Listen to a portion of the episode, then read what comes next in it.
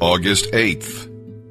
Today, as we look into the New Testament, we'll be reading from the book of 1 Corinthians, chapter 4, verses 1 through 21. We'll see that life is a stewardship, so be faithful.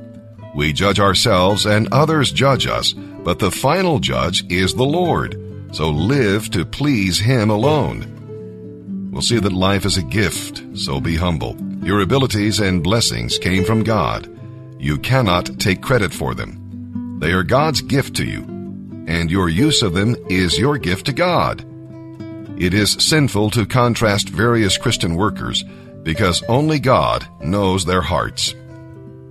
We'll also learn that life is a battle, so be courageous. If the apostles were the greatest Christians who ever lived, and they were filth and the scum of the earth, where did that leave the boasting Corinthians? And we'll learn that life is also a school, so be teachable.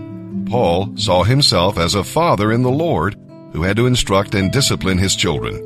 Our Father in heaven uses many hands and voices to teach us, and we must be willing pupils as we go through life. And with that, let's begin our reading today in the New Testament. August 8th, 1 Corinthians chapter 4, verses 1 through 21. So, look at Apollos and me as mere servants of Christ, who have been put in charge of explaining God's secrets. Now, a person who is put in charge as a manager must be faithful. What about me? Have I been faithful? Well, it matters very little what you or anyone else thinks. I don't even trust my own judgment on this point. My conscience is clear, but that isn't what matters. It is the Lord Himself who will examine me and decide. So be careful not to jump to conclusions before the Lord returns as to whether or not someone is faithful. When the Lord comes, He will bring our deepest secrets to light and will reveal our private motives. And then God will give to everyone whatever praise is due. Dear brothers and sisters, I have used Apollos and myself to illustrate what I've been saying. If you pay attention to the scriptures, you won't brag about one of your leaders at the expense of another. What makes you better than anyone else? What do you have that God hasn't given you? And if all you have is from God, why boast as though you have accomplished something on your own? You think you already have everything you need. You are already rich. Without us, you have become kings. I wish you really were on your thrones already for then we would be reigning with you. But sometimes I think God has put us apostles on display, like prisoners of war at the end of a victor's parade, condemned to die. We have become a spectacle to the entire world, to people and angels alike. Our dedication to Christ makes us look like fools, but you are so wise. We are weak, but you are so powerful. You are well thought of, but we are laughed at. To this very hour we go hungry and thirsty, without enough clothes to keep us warm. We have endured many beatings, and we have no homes of our own. We have worked wearily with our own hands to earn our living. We bless those who curse us. We are patient with those who abuse us. We respond gently when evil things are said about us. Yet we are treated like the world's garbage, like everybody's trash, right up to the present moment. I am not writing these things to shame you, but to warn you as my beloved children. For even if you had 10,000 others to teach you about Christ, you have only one spiritual father. For I became your father in Christ Jesus when I preached the good news to you. So I ask you to follow my example and do as I do. That is the very reason I am sending Timothy to help you do this. For he is my beloved and trustworthy child in the Lord. He will remind you of what I teach about Christ Jesus in all the churches wherever I go. I know that some of you have become arrogant, thinking, I will never visit you again. But I will come, and soon, if the Lord will let me, and then I'll find out whether these arrogant people are just big talkers or whether they really have God's power. For the kingdom of God is not just fancy talk, it is living by God's power. Which do you choose? Should I come with punishment and scolding, or should I come with quiet love and gentleness? The mantra of the American dream is to advance yourself with hard work, ingenuity, innovation. You can have it all. The frightening reality of the gospel. Jesus does call us to give up everything we have. And he may tell any one of us to sell all of our possessions and give them to the poor. But we don't believe this.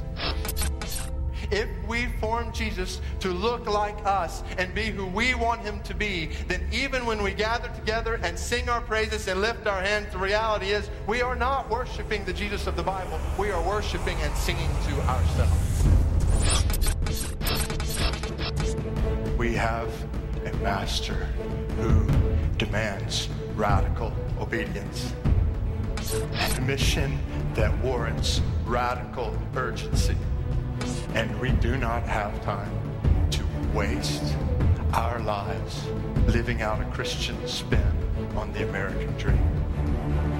The most glorious reason you exist is for the proclamation of the glory of God to the ends of the earth. And it's more than having a nice life. It's about giving our lives and our families and our jobs for the proclamation of the glory of Christ to the ends of the earth. If we're going to live for the sake of 4.5 billion lost people and thousands and thousands and thousands of kids who are dying every day because they don't have food on their table, then that means radical change in our lives and our families. Church. Church, we are plan A, and there is no plan B.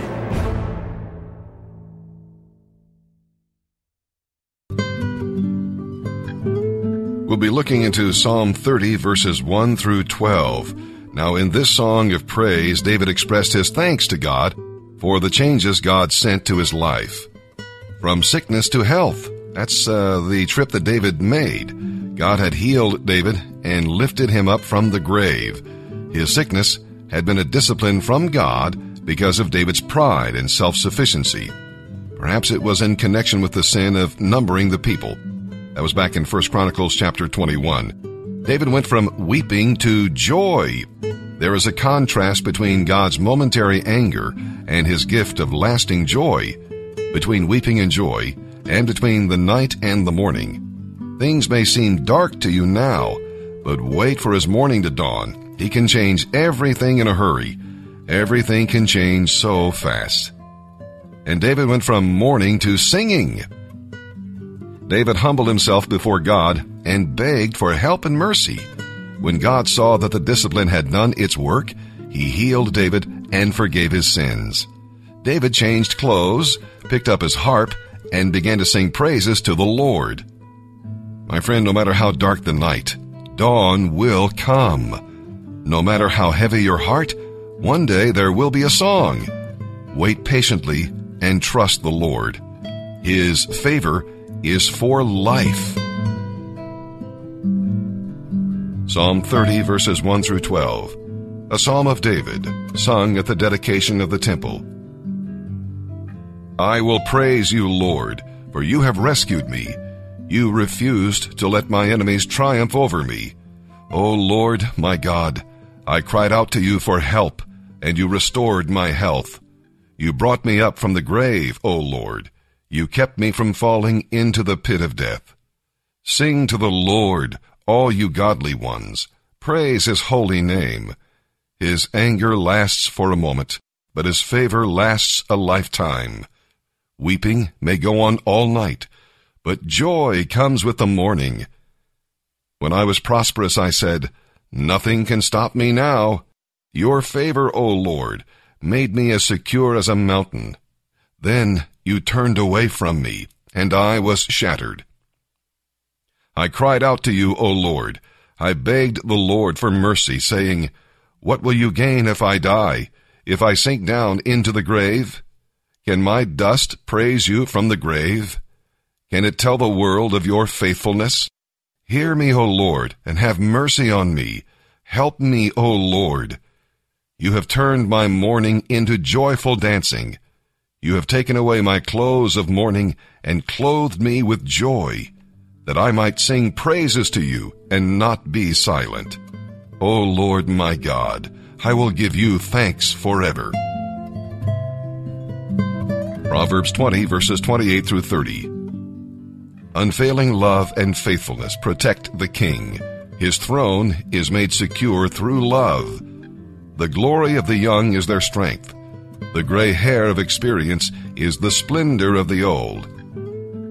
Physical punishment cleanses away evil. Such discipline purifies the heart.